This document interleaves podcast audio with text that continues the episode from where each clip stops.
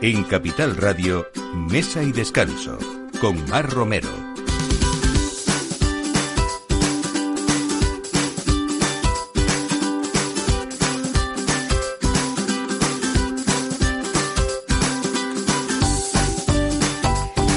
Buenos días, esto es Mesa y Descanso y como cada sábado es la hora de poner la mesa y de que empecen ustedes a apuntar estas recomendaciones y estas sugerencias que hacemos eh, siempre de buena gastronomía, por supuesto de buenos vinos, de esos profesionales que cada sábado nos acompañan y sobre todo que nos hacen pues eh, ser más felices y compartir sobre todo, ¿no? Hoy vamos a hablar de cocina con valores, que es una apuesta gastronómica sólida porque hace muy poco que ah, se abrió en Madrid el primer restaurante enfocado a la inclusión laboral de personas con discapacidad intelectual. Tenemos hoy a Óscar García Bernal, que es el director general de Desarrollo Corporativo del Grupo AMAS y que eh, es esta identidad sin ánimo de lucro que defiende sobre todo los derechos de las personas eh, con discapacidad intelectual y que les brinda oportunidades de formación, práctica y empleo en distintos ámbitos de, la hostelería. Buenos días, Oscar, ¿qué tal? Buenos días, Mar, muy bien. Bueno, gallinas y focas.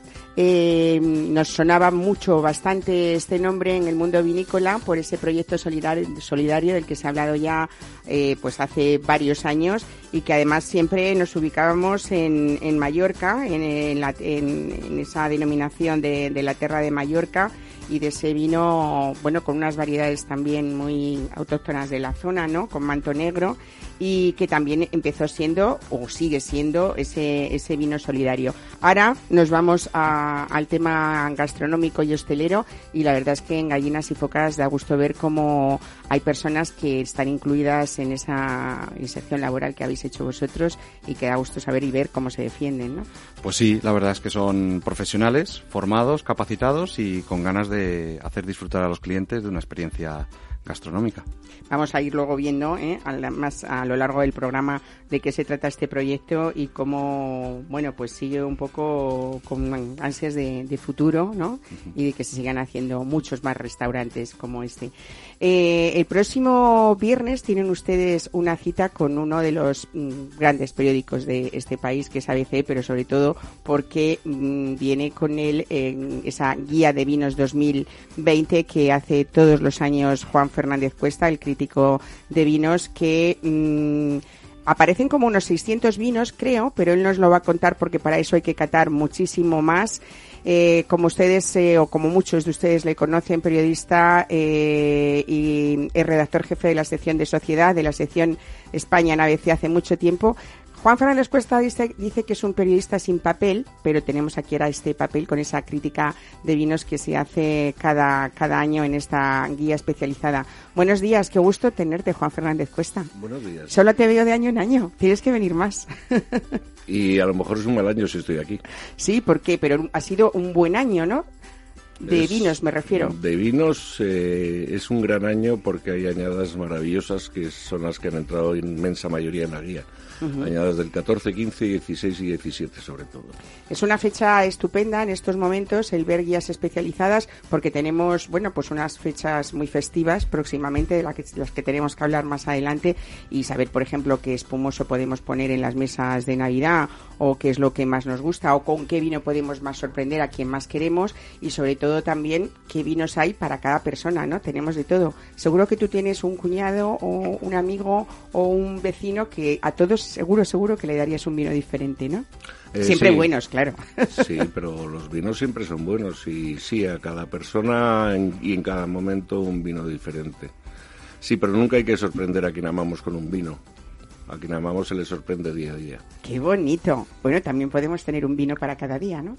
Sí, yo tengo vecinos que toman vino todos los días y el problema que tienen es que no encuentran vinos a un precio lógico para tomárselo todos los días. Bueno, vamos a hablar hoy también de Carnes con Estilo, que ha sido un plan de promoción europeo de las indicaciones geográficas protegidas ternera gallega y ternasco de Aragón y que vamos a ver un poco, pues, eh, bueno, cómo, cómo son esas carnes, cómo ha sido ese plan ambicioso de promoción con su director general de IGP Ternera Gallega, Luis Vázquez, y vamos a ver cómo podemos aprovechar y qué características tienen esas carnes para, para sacar todo el partido de ellas en, en, la cocina. Y luego vamos a hablar de otro proyecto muy bonito, eh, proyectos eh, de, de, un viticultor, Mazisar, que, lleva trabajando mucho tiempo, aunque él es catalán, en bodegas de Madrid, en la zona de San Martín de Valdeiglesias, y vamos a ver, eh, bueno, pues cosas, cosas muy, muy curiosas con él. Todo esto a partir de ahora en mesa de descanso con este equipo. Eh, Ana de Toro en la producción y Miki Garay en esa de realización. Bienvenidos a Mesa y Descanso.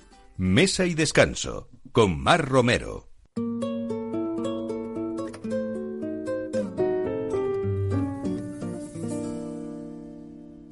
Déjame esta noche soñar contigo. Déjame imaginarme en tu labio lo mío. Déjame que me crea que te vuelvo loca. Déjame que yo sea quien te quite la ropa. Déjame que mi mano roce la tuya. Déjame que te tome por la cintura. Déjame que te espere aunque no vuelvas. Déjame que te deje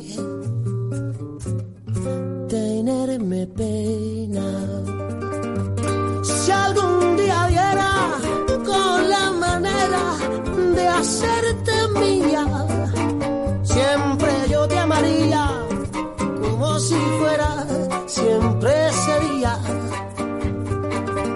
Qué bonito sería verse la vida, probar tu veneno. Qué bonito sería arrojar al suelo la copa vacía presumir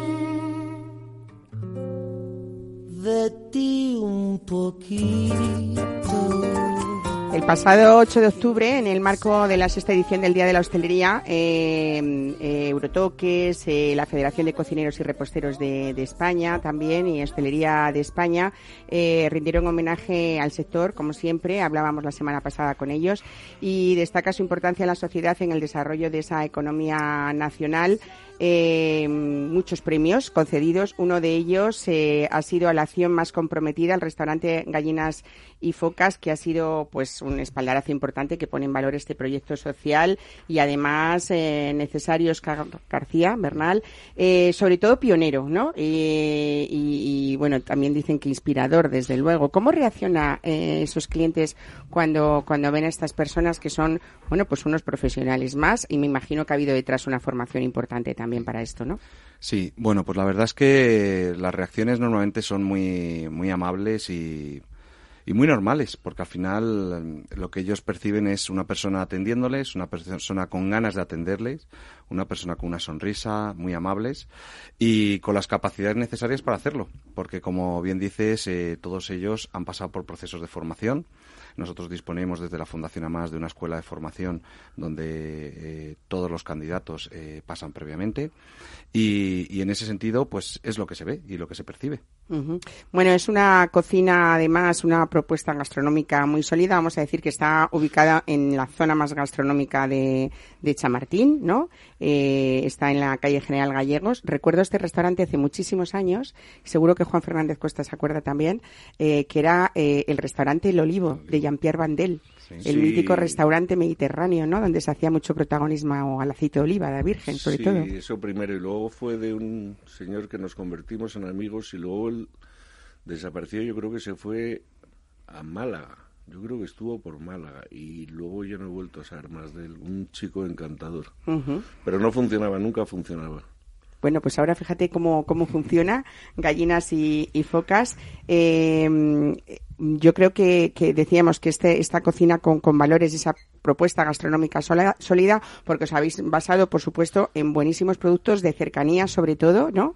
Y desde luego, pues sí que hay mucho de tradición, pero renovada, actualizada siempre, ¿no? Sí, nuestra intención era generar un local confortable, cómodo, con una oferta gastronómica eh, muy, muy basada en producto, donde las elaboraciones no, no lo maquillen ni lo, ni lo distorsionen. Y en el concepto de ración y de media ración se pueda generar pues eso un espacio pues eh, tranquilo confortable para estar con amigos y que al mismo tiempo pues responda o haya ese trasfondo de proyecto social y amable que, te haga disfrutar de esa, de esa experiencia gastronómica ¿no? bueno desde AMAS que es esta entidad que comentábamos pionera que, que defiende esos derechos de las personas con discapacidad intelectual y que lo que procuráis es dar oportunidades de esa formación profesional y sobre todo práctica, ¿no? Eh, hay cada vez más posibilidades de ir haciendo eh, esa manera de insertar ¿no? a, estas personas, dar, que, den, que puedan dar el salto a la vida laboral. Y supongo que es una satisfacción para ellos, me imagino que una vez que acaban su trabajo, decir, oye, que hoy eh, la prueba está superada y que es un reto, ¿no? Me imagino personal para ellos también. Claro, porque a veces eh, las personas con discapacidad intelectual están etiquetadas con un mismo marchamo y al final cada uno de ellos es como cada uno de nosotros. Somos diferentes, tenemos nuestros gustos, nuestras capacidades, nuestros proyectos de vida y en el fondo en la Fundación lo único que hacemos es escucharles y todos aquellos que tienen ganas de trabajar, capacidades y que les, les gusta y les apasiona en algunos casos el mundo de la hostelería o cualquier otro sector, les, eh, les acompañamos en ese proceso. A veces somos nosotros los que les damos los recursos de formación y, como en este caso incluso, de, un restaurante donde poder desarrollarlo, y otras veces lo hacemos a través de terceros, eh, que son otros los que les forman y otros los que les emplean. ¿no?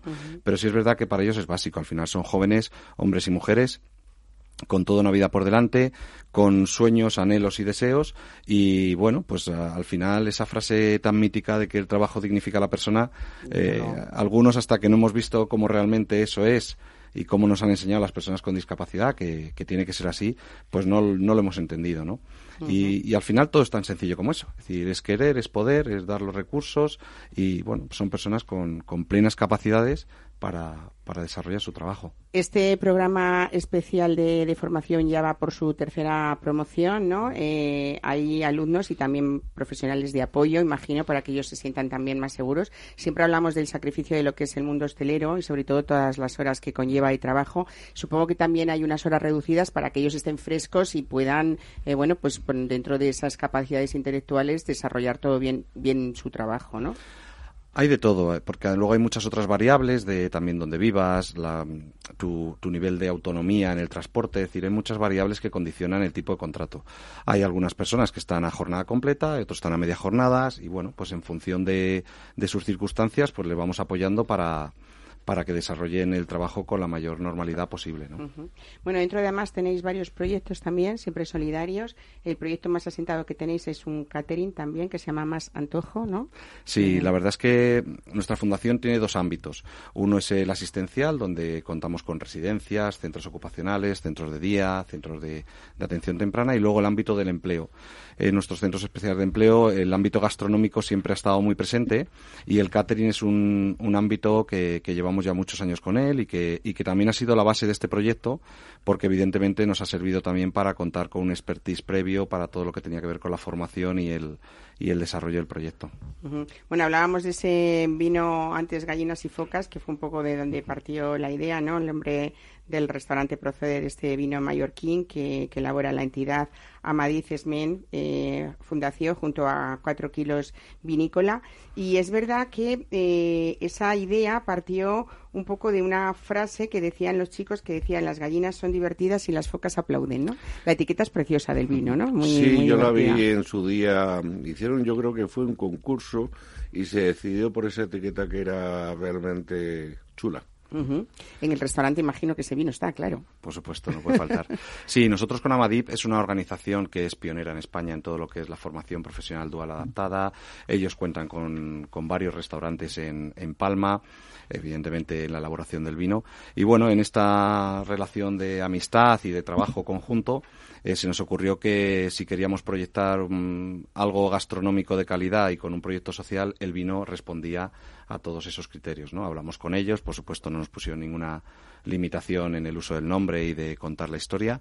Y, es verdad que es una historia que además, pues bueno, eh, a los clientes les hace mucha gracia, eh, lo viven también de una manera muy natural, porque si, si rascamos un poco, eh, eh, detrás de, esa, de ese nombre y de ese claim y de esa historia de que las gallinas, de que se tenía que llamar así porque nosotros somos muy divertidos, igual que las gallinas que se ríen y las focas aplauden, pues seguramente cualquier director de marketing hubiese eh, cobrado una importante factura, ¿no? Por lo tanto, eh, a nosotros nos llena de orgullo que nos hayan dejado utilizar ese nombre, que contemos esa historia y, y, desde luego que vendamos un vino que, que yo creo que es un vino eh, de, alta calidad a un precio muy razonable y que, y que está teniendo mucho éxito.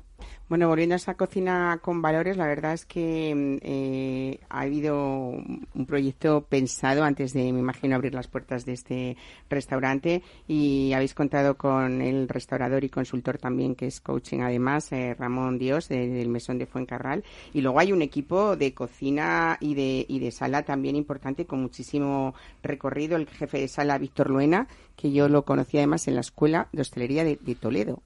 el otro día le preguntaba, oye, ¿y la formación? Y te dice, me encanta la formación, pero desde luego la labor que estoy desarrollando aquí creo que es, mm, bueno, esperaba tenerlo durante, durante mucho tiempo, ¿no? Y bueno, son esos equipos de, de personas eh, pues por ejemplo, eh, también Borja Bachiller, que es el jefe ejecutivo de, la Escuela de Hostelería del Casino de Ronda en Málaga, ¿no? Eh, todos son perfiles que, son eh, de profesionales asentados y que supongo que dan esa seguridad a este equipo de, personas que ya son 11, creo, ¿no? En todo el, en, el restaurante repartidos entre sala y cocina. Sí, actualmente hay 11 personas, tenemos más gente que está en proceso de formación en la escuela. Veremos a ver cuántos somos capaces de seguir incorporando durante el año que viene. Y efectivamente, al final, mm, la discapacidad no es el motivo para ir al restaurante. El restaurante hay que ir porque se coma bien y para eso necesitas contar con buenos profesionales que diseñen buenos platos, que diseñen un buen servicio, que, que, trabajen bien, ¿no? Y, y, eso es lo que hemos hecho. Evidentemente Ramón nos ayuda muchísimo en todo el proceso de, de diseño de servicio, de, de, todo lo que tenía que ver con, con la atención al cliente. Y Borja es un hombre que lleva muchísimos años con nosotros, es un, lleva la dirección gastronómica del grupo, también lleva la dirección gastronómica de nuestro catering y, de, y del ámbito de colectividades. Y Víctor es la última persona que se ha incorporado proyecto. Y efectivamente, al final, un trabajo tan duro como es el de la hostelería, pues eh, sí es verdad que para nosotros genera una satisfacción adicional contar con, con, las personas con discapacidad como compañeros, no tanto por lo que hacen en el restaurante, sino muchas veces por, por lo que te cuentan de lo que va a ser su vida gracias a poder trabajar en el restaurante. Y te hablan de cómo eso los posibilita pues irse a vivir con su chica o con su chico, o cómo les posibilita tener un móvil y no andar pendiente de sus padres. sobre todo, ¿no? Es decir, que detrás de ese trabajo hay historias de vida y, y de hecho nosotros lo decimos así, ¿no? Que el restaurante son oportunidades de vida. Bueno, qué bien, pues una cocina también de mucha calidad, por supuesto, y muy sabrosa. Eh, tú que eres un paladar exquisito, Juan Fernández Cuesta, tú bueno. están unas croquetas, que te lo digo yo, las croquetas de la abuela de jamón, y bueno, yo me quedo con esa mm, tortilla guisada con salsa de callos, que se ven en muy pocos sitios y que es una de esas cosas tradicionales que la gente en esta época de invierno además es súper apetecible y un huevo, un pisto con huevo frito y con bacalao, ¿qué me dices? O sea, es comida de verdad, entonces. Es comida de verdad, es comida de verdad. ¿eh? Vamos dando buenos pasos. O sea que nada, apúntense, apúntense ustedes eh, que nos escuchan cada fin de semana, pues es esa agenda gastronómica que les recomendamos sitios para ir, para no perderse, para disfrutar y si encima uno puede tener la posibilidad de a la vez ser solidario, pues muchísimo mejor, ¿no? Así que felicidades, Oscar García Bernal, por esa, por ese proyecto que es una realidad y supongo que a partir de ahora pensáis eh, repetir, imagino, en, otras experiencias en otros restaurantes, ¿no? Es un camino que cuando uno empieza ya no se termina. Bueno, pues fíjate, es curioso porque lo que sí que ha ocurrido es que hay muchos clientes que a partir de, mm, su experiencia allí han pedido contactar con nosotros para que ver la forma de generar procesos de formación para incorporar ellos o en sus restaurantes o en sus empresas a personas con discapacidad. ¿no? Eh, muchas veces eh, nuestro colectivo o, estas personas son grandes desconocidos para, para la sociedad en general. ¿no? Y, y, se tiene una visión de ellos a veces muy como muy limitante, ¿no? Y no es así, al final... Ellos eso- son comprometidos también con, con O sea todo su de momento, su antes de, trabajo, antes ¿no? de pensar en más gallinas y focas, vamos a, a asentar el proyecto, que el equipo se asiente, que, que pueda seguir siendo un escaparate para que nuestros clientes disfruten y, y- y se sientan tan satisfechos como, como nosotros. Y, y nada, daros las gracias de permitirnos estar hoy aquí, Mar, y contarlo Pues nada. en vuestro programa. Encantados aquí y felicidades de nuevo. Gracias. Muchas gracias. Mesa y descanso. Capital Radio.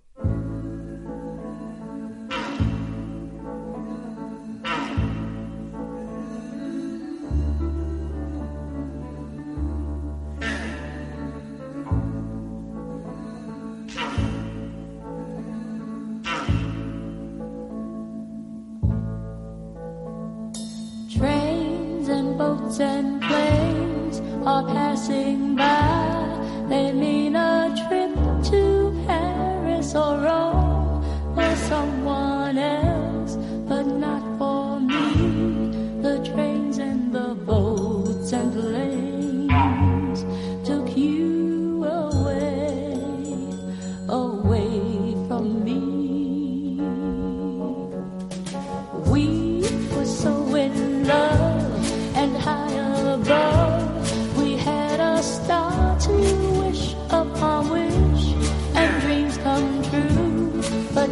for me.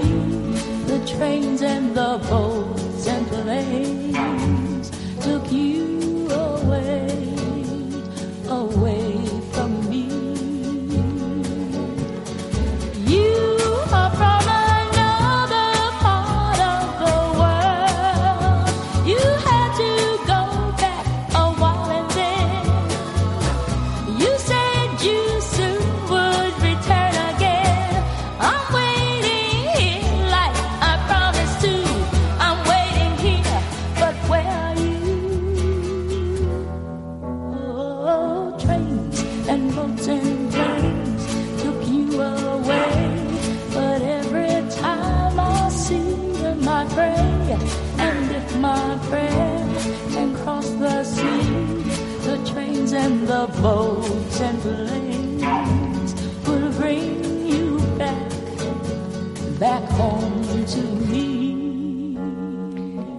Esta canción nos la pone Ana de Toro porque es una de las preferidas de Juan Fernández Cuesta, ¿no? ¿Se puede Eh, contar sí. por qué o no? No, no tiene una historia detrás más que... No sé, a lo mejor soy un poco romántico, quizá, solo quizá. Pero vamos, es una canción de, de desamor más que de amor. Bueno, qué bien, ¿no? Sí, porque si ha habido amor, los desamores, desamor. claro, claro. No, esto me trae un poco al hilo para contar eh, por qué es diferente dentro de todas esas guías de vinos especializadas que, que conocemos, porque hay muchas personas que dicen que la guía que sale este próximo viernes con ABC cada año, la de Juan Fernández Cuesta, es un poco distinta. Ah, Incluso los comentarios, ¿no? Te han- que te- eh, en esa columna tuya de todos los viernes de, de ABC, en esa crítica de cada uno de los vinos que pones cada semana, eh, ¿se pone también un poco de poesía? Se pone un poco de corazón, un poco de alma, un poco de realidad. Quiero decir, todo rompes eso es un poco- poesía, es poesía. Claro, rompes un poco con ese lenguaje técnico que a veces al público en general no le llega de Es eh, flores, eh, es- eh, no sí. sé, minerales, eh, mm, hierbas aromáticas, y tú de repente sacas ahí alma, corazón y vida, ¿qué se dice? Porque es distinto, porque el vino no está hecho para los técnicos, el vino está hecho para las personas y que las personas lo consuman y se le y si utilizas un lenguaje ajeno a la sociedad, pues entonces la gente no sabrá qué hacer. Por eso la gente dice que no entiende de vino. La gente, claro que entiende de vino. La gente se toma un vino y le gusta o no le gusta y ha entendido de vino perfectamente. Y si le pones dos diferentes, seguro que elige siempre el mejor, ¿a que sí? Seguro que elige el mejor, sí. Bueno, realmente lo que es eh, esta guía es una herramienta imprescindible de consulta a lo largo del- de todo el año. ¿Cuántos vinos incluidos en esta guía este año, Juan? Pues este año los he contado, porque normalmente sé que son en torno a los 600, un poquito menos, un poco más, entre 550 y 650. Este año son 603. Pero para eso, ¿cuántas referencias has tenido que catar para, para en reflejar en los la últimos guía? dos meses unos 1.100 vinos, una cosa así, el doble de los que salen aproximadamente en los últimos dos meses. A lo largo del año, pues a lo largo del año se va catando. Claro. Bueno, qué intensidad, ¿no? Estos dos últimos meses. Sí, desapareces. No, no, estrés no, porque he estado muy en acompañado. He tenido dos personas conmigo todos los días, Luna y Saskia. Me han ayudado, me han puesto las copas, la escupidera, me las quitaban, me abrían las botellas, las cajas. Yo les dictaba la guía y ellas la escribían en el ordenador. Eh, he estado muy bien acompañado. Bueno, eh, es verdad que eh, esta guía nunca los vinos que se reflejan en ella tienen un precio superior a 30 euros, ¿no? Ese es el precio máximo, sí. Esto en, en España no es nada complicado, ¿no? Porque encontrar en España vinos fabulosos con un precio máximo de 30 euros eh, unos da igual a- 3.000 aproximadamente. Unos Yo calculo 3.000, que ¿no? unos 3.000, sí. Y quiero decir que uno, eh, que es lo que tú quieres enseñar al consumidor, eh, en esos precios de 30 euros hacia abajo puede encontrar vinos ex- excepcionales, ¿no? Pero es que la inmensa mayoría de los vinos que tienen un precio máximo en España de 30 euros son superiores a la inmensa mayoría de los vinos que en España tienen un precio superior a 30 euros. Que eso son cosas que, que la gente desconoce. La gente se cree que porque te pongan un precio un vino 60 euros es que está buenísimo. No, es que te han puesto un precio de 60 euros. También hay, hay, hay precios como, como psicológicos en los niveles. Cuando incluso vemos en las cartas en los restaurantes unos precios que, que superan esto, es como ya. eh, incluso llega a haber restaurantes que ponen, que esto no sé yo si está bien o no, dependiendo de quién opine, eh, se catalogan los, pre- los, los vinos por precios y no tanto por denominaciones de origen o por ubicaciones. ¿A ti esto qué te parece? Me parece lógico, porque la gente tiene que pagarse su vino y la gente tiene un máximo para, para consumir. El vino pues le puede costar 20 euros o 25 o 30. Ya depende si el restaurante es capaz de, de poner vinos adecuados a esos precios. Normalmente no son capaces. Pero vamos, yo lo que quiero es que no hable yo solo. O sea, yo no estoy en posesión de la verdad, jamás lo he estado. No, no, Es pero decir, yo te pido tu opinión como ya. crítico especializado porque además la cata en tu guía siempre lógicamente es subjetiva, por eso va con tu firma y con tu rúbrica, pero con una base objetiva siempre, ¿no? Que al final es lo que tiene que ser un profesional, supongo. Sí, yo llevo catando vinos desde... Bueno, empecé a tomar el primer vino creo que fue a los 8 años, a los 14 empecé a tomar vino de manera Eso hoy regular. sabes que no se puede decir públicamente, ¿eh? Lo seguiré diciendo. No creo que haga daño a nadie. A los 14 empecé a tomar vino de forma regular, a los 18 o 20... ¿Pero eran no, tintos de verano o eran, No, no, vinos, eran vinos? vino, vinos? no, no, vinos, vinos, vinos, vinos. Ajá. Vinos serios. A partir de los 26 eh, empecé a pasearme por toda España, por todas las bodegas de España y a partir de, fue en el año 2002, creo, 17 años ya, que yo profesionalmente he dedicado a esto. Bueno, hay preguntas que yo, para una vez que te tengo, tengo que hacerte, ¿no? Porque... Pero no me eh, tienes más porque no quieres. En la guía, pues puedes venir todos los días que quieras o todos los sábados que quieras. Eh, en la guía de ABC de vinos de Juan Fernández Cuesta, ¿cuál es la máxima puntuación que se da?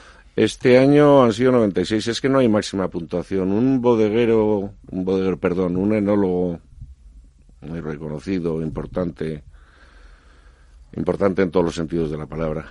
Eh, estuvimos comiendo el año pasado el día que presentamos la guía, que es el jueves próximo 28 de noviembre y saldrá publicada con el periódico el 29 de noviembre, pues ese día antes de publicarse la guía el año pasado me dijo, Juan, es que claro, tú pones unos puntos máximos de 95 y digo, no, eso no es cierto. Yo no tengo un puntaje, una puntuación máxima de los vinos. Los vinos me hablarán y me dirán los puntos que tienen. Eso es lo que yo creo. Pero siempre me imagino que en mente tendrás sobre algo, ¿no? Porque se dan Mm, ochenta y tantos sobre, sobre tal, o 99. noventa y tantos sí, sobre, tal. 99, sobre 99. Nunca sobre 100, El 100 no existe. porque la perfección no existe, ¿no? La perfección no existe, el 100 no existe. Entonces es una puntuación sobre 99. Que haya vinos que tengan un precio máximo de 30 euros y que puedan tener, como este año, dos vinos 96 puntos, pues me parece extraordinario. Yo supongo que, que en todos los años, y este también, habrá vinos, o una serie de vinos que siempre te sorprendan gratamente, que te, que te emocionen. ¿Los hay siempre, en cada año? Sí, sí, sí los hay, sí. Este año hay una bodega, además es que yo pido Oye, unos- puedes hablarnos de bodegas, ¿eh? Hablamos aquí Mm, todos los sí, sábados pero- de marcas, y no pasa nada. Sí, ahora hablaré, Como no les de, cobramos, hablaré de pues- alguna bodega. Eh, nosotros solicitamos unos 1.200 vinos cada año. A fin- empezamos a finales de agosto a solicitarla. Poco a poco vamos pidiendo los vinos a las bodegas por deos, por eh, blancos o tintos. Los blancos es lo último que se pide porque necesitan más tiempo en botella. Normalmente son blancos del año, necesitan botella. Por lo tanto, quiero catarlo lo último, no como en otras guías que lo catan lo primero. Pero bueno, así son las cosas.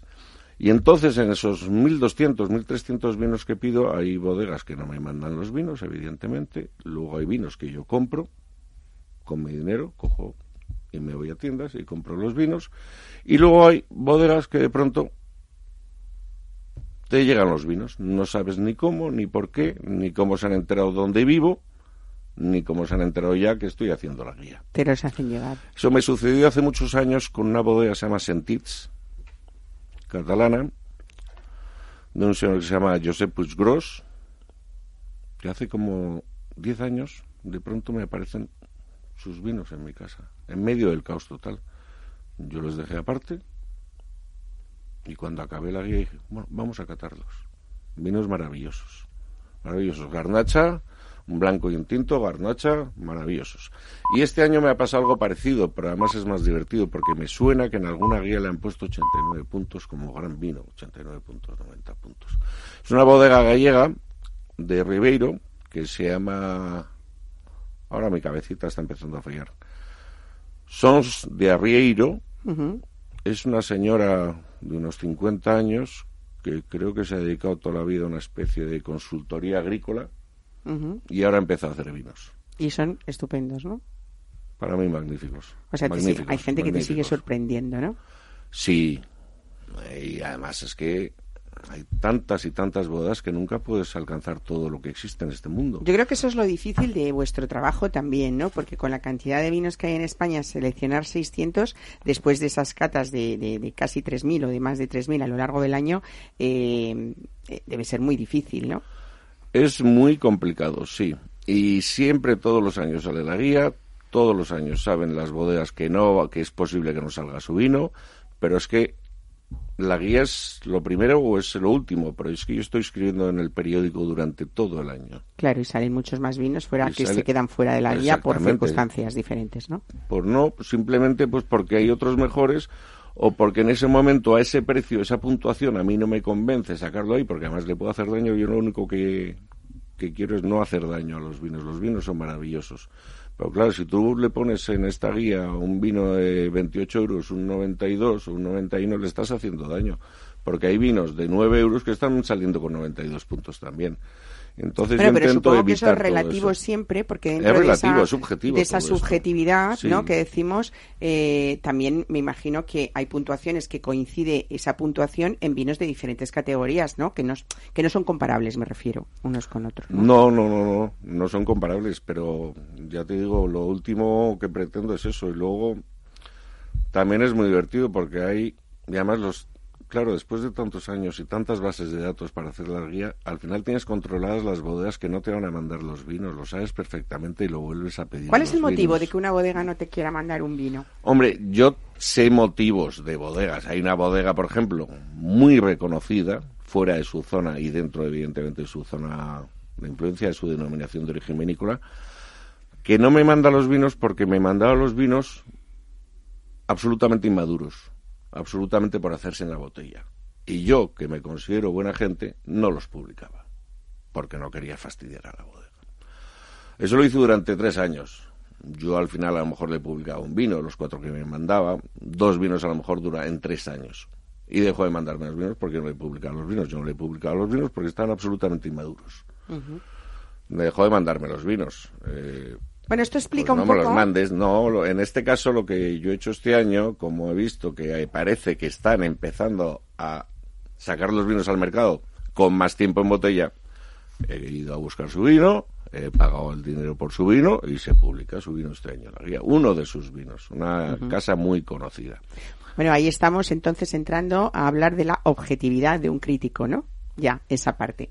Porque sabéis además que tanto los críticos gastronómicos como los, como los vinícolas eh, eh, a veces tienen fama eh, como de, de ogros un poco, ¿no? ¿Tú eres consciente de eso o no? No tiene nada que ver un crítico gastronómico con un crítico vinícola. Absolutamente nada que ver. Muy bien hacer esta diferenciación. venga. Un crítico gastronómico va a un restaurante, puede tener una formación mayor o menor, pero va a un restaurante, cata una serie de cosas.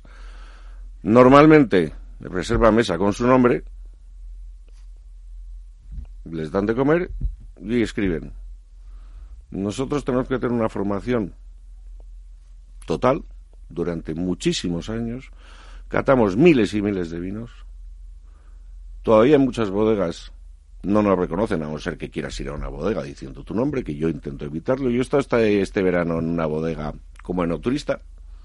Bueno, pero tienes que reconocer que eso es raro, ¿no? A ver, el que generalmente Yo un lo enólogo, un bodeguero, si, somos, si sois eh, seis u ocho, no hay más en España. Críticos Sí, vinícolas, pero, me refiero.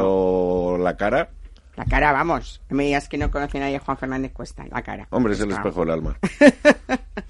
Bueno, lo que sí que es claro, que además me ha gustado mucho que lo digas, es que no por ser uno un crítico profesional es para hablar mal. Generalmente pasa mucho, también esto pasa con algunos críticos gastronómicos, que solamente hablan o escriben cuando algo les gu- gusta y si no les gusta, lo único que hacen es simplemente no publicarlo. ¿Realmente crees que el lector lo que quiere es saber si un vino o un restaurante no le gusta a un crítico? Querrá saber y leer dónde tiene que ir o qué tiene que beber, ¿no? Supongo. No sé. Sí, pero lo que... ¿Cuántos vinos buenos hay en España?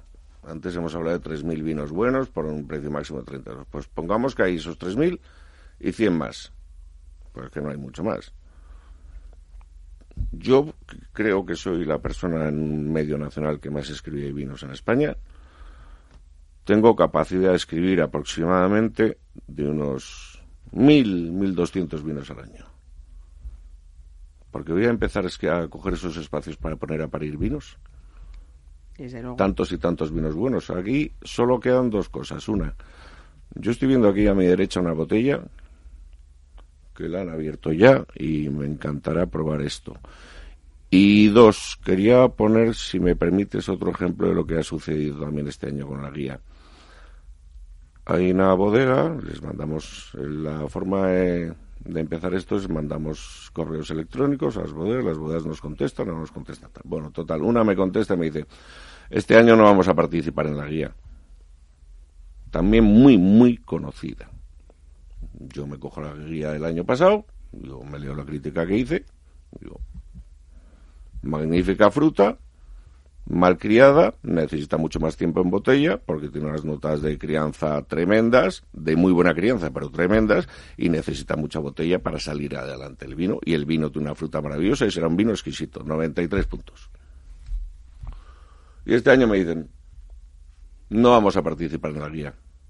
Y digo, no vamos a participar en la guía, eso lo decido yo. O sea, la bodega no lo puede decidir. Tienda que te crió también, vino comprado, ¿cómo está este vino? absolutamente criado, ya no se nota toda esa crianza que tiene el vino, el vino muchísimo más afinado, destaca la fruta, muchísima calidad. A la guía, 94 puntos. O sea, ahí se ve una vez más la objetividad, ¿no? Ahí se ve que no te quieren mandar un vino porque has dicho la verdad Por el y luego ¿no? lo que tú has dicho. Claro. Bueno, pues nada, en cualquier caso, el viernes que viene sale junto con el periódico ABC la guía de vinos de Juan Fernández Cuesta, no se la pierdan y por supuesto no se pierdan eh, nunca, ningún viernes, esa columna que a veces de verdad es poesía. Da gusto leerte. No lo digo porque estés aquí, lo digo siempre. gracias. ¿eh? Y gracias por, por venir. Vamos a continuar y ahora sí, hablando de un vino y de un proyecto muy especial, porque acaba de llegar Marc y Sar al, al estudio. Saben ustedes que es el espacio donde nosotros no es para darles envidia, sino que intentamos disfrutar un vino para que ustedes en el fin de semana hagan esto pues con quien más quieren. Mesa y descanso con Mar Romero.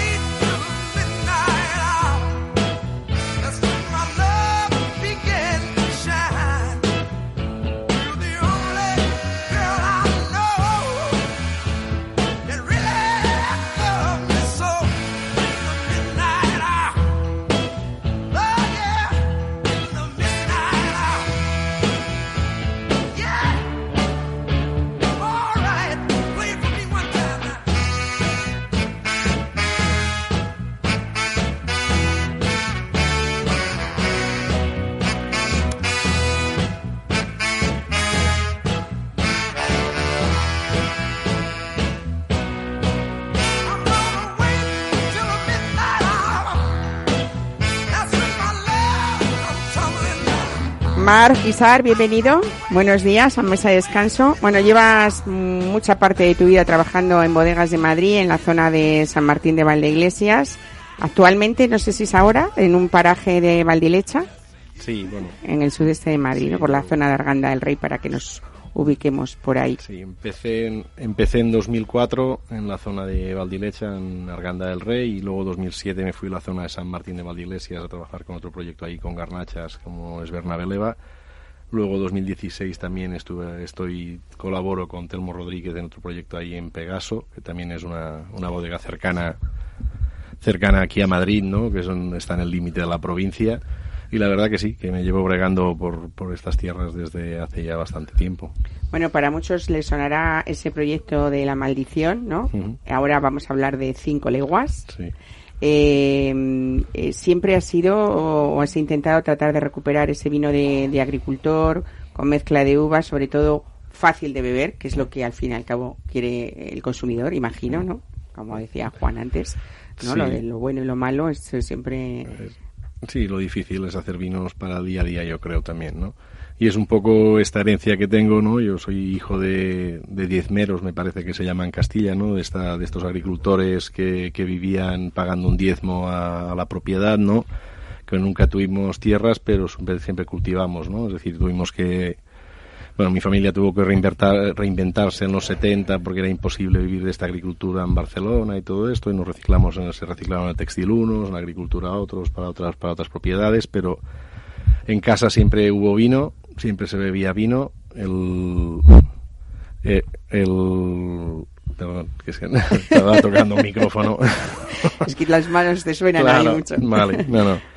Digo, bueno, pues lo que te decía, ¿no? Teníamos este vino en la casa, se hacía siempre graneles en casa y se vendían vinos a granel en Barcelona capital y bueno, y siempre tuve esa, esa herencia oculta, ¿sabes? Como dice Dawkins, a veces que hay un gen, dentro de la hay un gen que no, no se transmite, pero es un gen cultural, ¿no? Que está ahí, que no sabes cómo está y de golpe porrazo te aparece esta vocación, ¿no?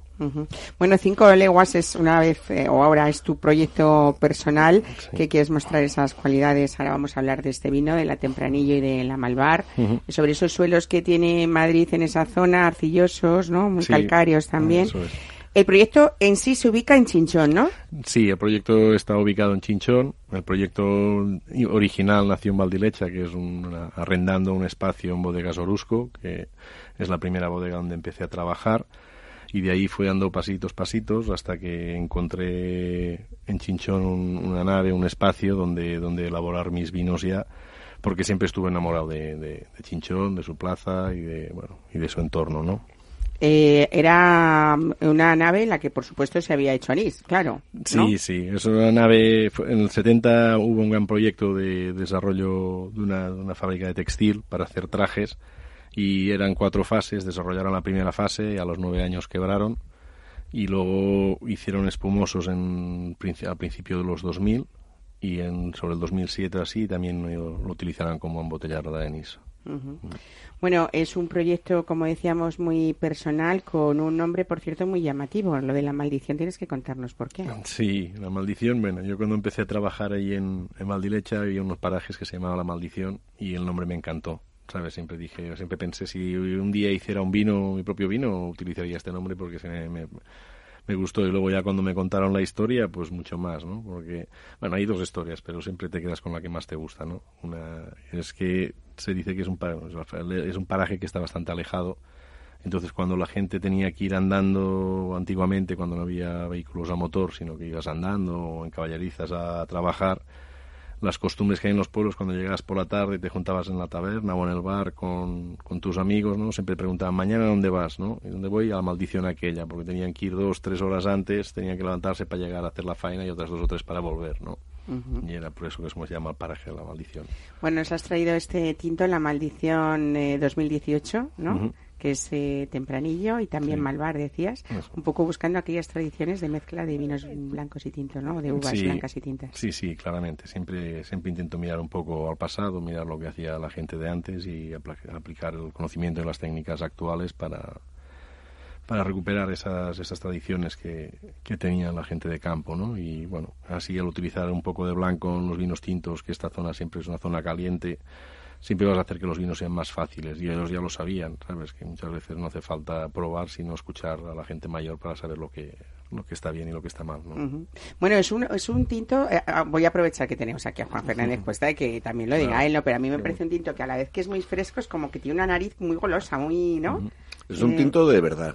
Es un tinto, es fruta. Es fruta, es mucho cuidado en, en bodega, en su elaboración. Yo veo muchísimo cuidado y es un vino al final que, como decía Marc, no es que tengamos que echar la vista atrás, es que por algo anteriormente, hace, hablamos de hace 60, 70 años, los vinos se hacían, los vinos tintos se hacían también con variedad blanca para, para darles mayor frescura, mayor finura, mm, más boca para el cliente habitual que quiere tomarse un vino y no emborracharse, quiere quiere divertirse, quiere disfrutar, quiere tomarse un sorbo y luego una copa y después de una copa tomarse una segunda copa. Para eso estaba hecho así y así está hecho este vino. Y además, yo ya he dicho, me recuerda mucho a Valdilecha, muchísimo. Tienes otro otro vino, eh, Mac, pero que es 100% tempranillo solamente, que crees en roble durante un año más o menos, ¿no? Sí, y otro Malvar 100% también, con que también recupera un poco la tradición de los sobremadre haciendo maceración de, con pieles. Haces fermentación con pieles, Sí, ¿no? que es una- Eh, es algo que- que Y un toque de madera también, ¿no? no. Sí, lo paso 7-8 meses por madera, pero nunca utilizo maderas nuevas, ni en uno ni en otro, ni en el tinto ni en el, ni en el blanco. Eh, piensas siempre en, en esa tradición, supongo, de que estabas contando de lo que es la zona. Sí. Eh, sin embargo, para hacer vinos, pues lo que hablábamos antes al principio de la entrevista, ¿no? De, de vinos fáciles de beber, que a la gente le agrade, que se pueda tomar comiendo o sin comer, ¿no? Claro. Este vino perfectamente estamos en el momento del aperitivo, Juan, y ya. Sí. Este lo que hace es que es que invita a comer y a beber otra vez, ¿no? Hombre, es cierto, pero también es cierto que aquí tenemos delante pues una serie de viandas maravillosas para acompañar este vino. Pero este vino además sí es cierto que se puede llevar a la mesa del restaurante, pero no sería tan divertido. Es divertido en el aperitivo, es divertido en una mesa de piedra en el campo, con una tortilla de patatas, con un poco de chorizo. Este vino merece eso. Tenemos mesa de campo, ¿no? Como si aquí pusiéramos Sí. el mantel, pero en vez de tener el estudio tuviéramos aquí. Porque ya que tenemos aquí la tortilla de patata y el madrileño. chorizo, lo único que falta es el campo. Claro. Pero bueno, algún día tendremos el campo. Sí, es un vino de campo, es un vino de campo, es un vino para todos los públicos. Qué bien. Bueno, y además eh, es un vino para todos los públicos, como dice Juan, Marc, porque eh, son vinos con, con precios asequibles, podríamos decir, para disfrutar, que es lo que tú pretendes, ¿no? Ah. Sí, sí, efectivamente. Sí, sí, es un vino para lo que he dicho antes, un poco para vinos de diario. ¿no? Bueno, en La Maldición también hay un vino muy curioso que crías con velo de flor, una maldi- un maldición oxidativo, ¿no? Que, Sí. que haces una crianza mixta, ¿no? Biológica y oxidativa. que Sí, se- depende del año. ¿Sabes? Hay años que me sujeta más la, la- la flor y manifiesta más carácter de, de velo, una- un carácter más biológico, y otros años que la flor se desarrolla más tarde o se cae antes y desarrolla caracteres más oxidativos. ¿Y con qué variedad lo haces? Con Malvar y algún año he puesto algo de Torrontés, lo que pasa que el Torrontés es un varietal que se está perdiendo en Madrid y justo este año también es una viña que los conejos la, la arrasaron. Tenemos plaga de conejos y de jabalíes en Sí, Madrid, ¿eh? Sí, sí.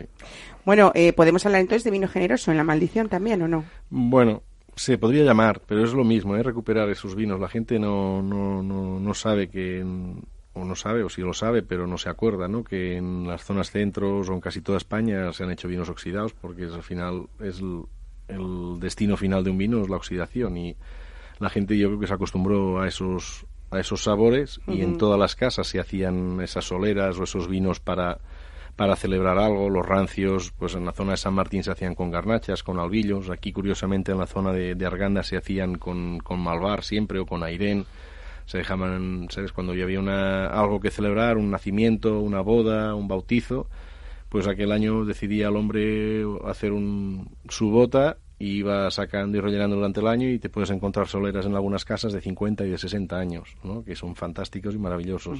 Eso también pasaba en Rueda, Juan, ¿no? En esos que han Sí, vuelto también un poco, sí, ¿no? Está- están volviendo. De hecho, creo que ha habido una comunicación de la, del Consejo Regulador de la Denominación de Origen Rueda en el que empieza a amparar oficialmente ya estos vinos. Y además el comunicado yo creo que es de hace dos o tres días. Pero en el fondo, no sé, eh, Yo lo que quiero es que los vinos que salgan al mercado sean vinos que la gente se los tome y disfrute con ellos. No quiero nada más. Me da igual si es un tipo de vino u otro tipo de vino. Tienen que ser vinos para que la gente disfrute. Bueno, y cada vez más hay proyectos como los de Marc y Sar, que hablamos siempre de esos eh, eh, pequeños, entre comillas, viñadores, ¿no? O gente que cree en proyectos que aparentemente pueden ser a priori pequeños, que luego son muy grandes, y de lo- desde luego tienen esa esencia de un poco de, de la autenticidad y de la valentía, como, como hablábamos también antes con, con Oscar García Bernal por lo de gallinas y focas, ¿no? Es un poco creer en lo que hay veces que la gente de tu alrededor no cree. No sé si te ha pasado a ti, Marc, al principio cuando tú te decides mm, venir a Madrid, eh, un catalán, y decides, pues venga, voy a hacer proyectos pequeños en los que yo creo, ¿no? Eh, y así salen las cosas de bien, por ejemplo. Es- Aquí lo tenemos delante, ¿no? La maldición. Sí, la, la- verdad que, que nadie es pregonero en su tierra y nosotros siempre hemos tenido mucho más reconocimiento fuera de España que en España. ¿no? O sea, para que te hagas una idea, los proyectos que, en los que trabajo, este que quizás es el que está más equilibrado, un 70% es exportación y un 30% es nacional, ¿sabes? Y en nosotros estoy en 80-20, ¿sabes? Quiero decir que nosotros hemos puesto la mirada afuera porque aquí nos han escuchado poco al principio. Bueno, pues si os parece, como siempre aquí hay mucho de gastronómico también, hemos pasado por ese restaurante de gallinas y focas, mm, vamos a, yo os invito a que disfrutemos de la maldición con una indicación geográfica protegida española que está además en plena promoción y que sé que algunos eh, sois consumidores de verdad, que es la indicación geográfica protegida ternera gallega esa carne eh, que, que se hace es, que es exclusivamente de terneros nacidos, criados y sacrificados en Galicia y que desde luego proceden de razas autóctonas también y que tienen por supuesto ese riguroso programa de, de control integral. Hablamos eh, hoy con Luis Vázquez, que es el director de la Indicación Geográfica Protegida Ternera Gallega y vamos a disfrutar de ella y ver cómo lo utilizamos en cocina, ¿no? Mesa y descanso. Capital Radio.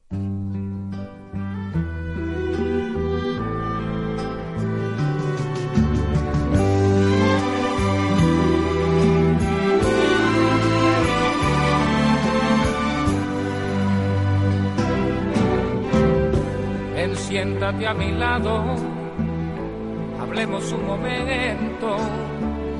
Tengo algo que decirte que tú debes saber. Es cierto que te amaba, no me arrepiento, pero el amor se escapa y ya no ha de volver. No quiero que te afanes. Luis Vázquez, buenos días, director de la Indicación Geográfica Protegida Ternera de Gallega. Hablamos de una de nuestras carnes con estilo, ¿no? Eso es, muy buenos días, Mar, ¿qué tal? ¿Cómo estamos? Muy bien. Efectivamente, hablamos de una de las carnes con estilo que, como tú muy bien has introducido, pues estamos en plena promoción. Conjuntamente, este título de carnes con estilo, pues lo, lo tenemos tanto ternera gallega, como has dicho, y también la indicación geográfica protegida de ternasco de Aragón, es decir, una carne de ovino de cordero y una carne de vacuno de ternera. Eso, que nadie confunda el nombre, ¿no? Para desarrollar esta actividad. Que nadie confunda el nombre de ternasco con ternera, que hablamos de cordero cuando hablamos de ternasco de Aragón, ¿no? Efectivamente, de, un, de, un- de- uno de los corderos más ricos que tenemos en, en España. Bueno, en el caso de, de la indicación geográfica ternera gallega, que es de la que vamos a hablar hoy, Luis, eh, son terneros de menos de 10 meses, como decíamos, ¿no? Y además eh, la base de su alimentación es simplemente leche materna, ¿no? No, Por bueno, lo menos hasta los siete meses, Dentro, dentro de ternera gallega, pues como tú has comentado, primero, los animales sacrifican por debajo de los 10 meses vida, es una diferenciación importante dentro del vacuno y dentro del mundo de la ternera. Y dentro de ternera gallega tenemos dos, dos digamos, categorías. Una es ternera gallega suprema, que la base de la alimentación, efectivamente, como tú has dicho muy bien, es la leche materna. La base, naturalmente, es un rumiante y necesita forrajes de la propia explotación y también, naturalmente, concentrados eh, exclusivamente de origen vegetal. Y pues tenemos otra ternera gallega que el ganadero decide destetarlo a diferentes edades y ya la leche no es la base de la alimentación. Pero siempre el consumidor final lo va a tener perfectamente etiquetado en el punto de venta y lo va a poder diferenciar. Bueno, eh, es verdad que siempre se ha distinguido esa carne, sobre todo por esa textura, esa jugosidad y sobre todo ese, ese sabor de, esa extraordinaria ter- terneza también. Tenemos ahora una época, siempre digo, vamos adelantando un poco porque vamos a tener que hablar dentro de muy poco de esas fiestas eh, importantes para todos, que sobre todo son, muy familiares y que hay gente que se preocupa de poner eh, pues platos eh, importantes o, o- o calidades más, más excelsas en su en sus noches y en sus y en sus comidas también y que sean sobre todo sabrosos, nutritivos y tenéis además eh, pues muchas recomendaciones para esos usos culinarios de, de la ternera gallega y sobre todo cómo hacer eso, los platos pues mucho más sabrosos y nutritivos también, ¿no? Eso es, tenemos diferentes recomendaciones eh, con ternera gallega que pueden incluso romper un poquito lo que son siempre la tradición. Se utilizan los platos de ternera o los compañeros del cordero siempre en platos principales y nosotros queremos también introducir primeros platos o forma de entremeses que aparte sorprenden porque son muy fáciles de hacer, no asustan nada y sobre todo dan un resultado culinario y gastronómico eh, fantástico para los comensales que tengamos, como tú has comentado en estas fiestas próximas navideñas, que podemos sorprender a nuestros invitados y a nuestras familias con platos diferentes. Si quieres podemos meternos en, en materia, como suele decirse. Bueno, pero sí, por lo menos, mm, en decirnos algunas eh, pequeñas recomendaciones, sobre todo desde el principio, cuando uno va y decide, pues mira, voy a poner ternera gallega en la comida de hoy y saber, por ejemplo, que al comprar esa carne en piezas cuando se filetean, lo primero que nos deben eh, o que debemos ver es que nos han mostrado ese certificado y esa contraetiqueta de que verdaderamente es ternera gallega, ¿no? Eso es, ¿no? lo primero que tenemos cuando nos acerquemos a un punto de venta, sea que sea, sea una gran superficie comercial, una carnicería tradicional, un supermercado de barrio, si nos dice vender ternera gallega, pues tienen que fijarse que deben llevar unas contraetiquetas, como el famoso logotipo de la T, que indica la categoría que antes he comentado, ternera gallega, y a partir de ahí, pues ya pedir la pieza y darle el uso culinario, de los cuales podemos comentar si quieres algunos ahora también. Bueno, pues también es, es fundamental saber que hay que respetar un periodo mínimo de maduración de esos siete días en la cámara frigorífica y truquitos, Luis, como por ejemplo que cuando hacemos una ternera a la brasa o a la plancha hay que sazonarlo siempre al final para que no perdamos ese jugo de la carne, ¿no? Que yo creo que es una de las cosas para bien. Y aprovechar. antes otra recomendación, ya que has comentado el desazonado final de la carne a vuelta de plancha o a vuelta de parrilla, otra otra recomendación cuando hagamos una, una carne plancha o parrilla es el atemperado. ¿Qué quiere decir esto? Que a los que nos gusta la carne, pues relativamente poco hecha eh, y queremos temperaturas muy bajas, el hecho de sacar la carne pues eh, una hora antes, una hora y media antes de su cocinado, vamos a subir su temperatura del frío que está a 3 a 4 grados a los 20, 21 que está en una cocina y después cuando vayamos a nuestro gusto de- de- del punto que nos gusta la carne, pues no va a tener ese estrés y lo cual se va a hacer antes y no se va a quemar, con lo cual estará mucho más rica, más jugosa y más tierna. Genial, bueno, pues buenas recomendaciones, eh, Luis Vázquez, para eh, esas pautas de poder comprar, sobre todo, carnes nuestras y, y de calidad. Muchísimas gracias por estar con nosotros. Buen fin de semana. Gracias a vosotros. Hasta luego.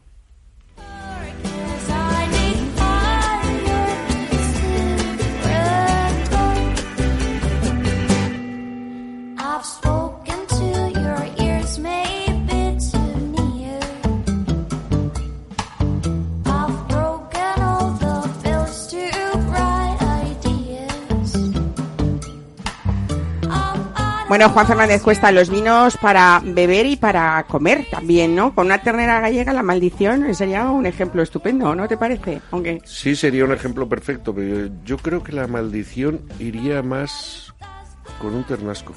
con un ternasco de Aragón. Sí, estás Marc Sara, ¿estás de acuerdo o no? Yo, un tal que sea comer y beber. Todo lo que sea disfrutar, Sí. ¿verdad? Siempre Todo lo que sí. sea disfrutar, Oscar García Bernal, como, como en Gallinas y Focas, ¿no? Volvemos a hablar de ese, o a comentar ese proyecto bonito, donde se come muy bien también, donde hay productos de calidad y sobre todo donde hay un fin eh, solidario y un camino para personas eh, que, que están empezando una vida. Me encanta esto de la palabra independiente y que pueden ser independientes eh, y que se emocionen por su trabajo y que empiecen una vida nueva, ¿no? Pues sí, yo creo que hoy, igual que nuestros compañeros de la maldición, eh, cuando vas a nuestro restaurante se percibe el alma de, de mucha gente que, que lo que busca es eso, es decir, mm, comer muy bien, pero que al final haya una experiencia basada en, en, en algo un poco más humanista, ¿no? De- de- de- detrás del negocio, ¿no? Y yo creo que eso eso la gente lo percibe, en los tiempos que corren yo creo que todos los agradecemos y, y bueno, pues eh, darnos toda la enhorabuena porque al final yo creo que el alma es muy importante. Claro que sí. Bueno, yo os doy la enhorabuena a vosotros. Intentamos cada fin de semana traer gente que desde luego cree en su trabajo y que pone alma en ello eh, y que nos da siempre una visión, bueno, pues de esos lados buenos de la vida para compartir siempre. Nos has dado hoy, Juan Fernández Cuesta, una visión de bondad del crítico gastronómico. Me encanta. Por favor, no se pierdan el viernes comprar en el kiosco la guía de vinos ABC. Manipúlenla a lo largo del año y vean eh, lo bien que escribe Juan Fernández Cuesta y lo bien que bebe. Es un placer, pero, pero escribir y beber Es lo tuyo. todo es uno. Es lo tuyo. No, lo mío es beber vino, pero, pero de vez en cuando. Bueno, pues nada, No, felicidades a todos eh, por vuestro trabajo y gracias a ustedes que nos escuchan cada sábado. Buen fin de semana. El sábado que viene volvemos a Mesa y Descanso.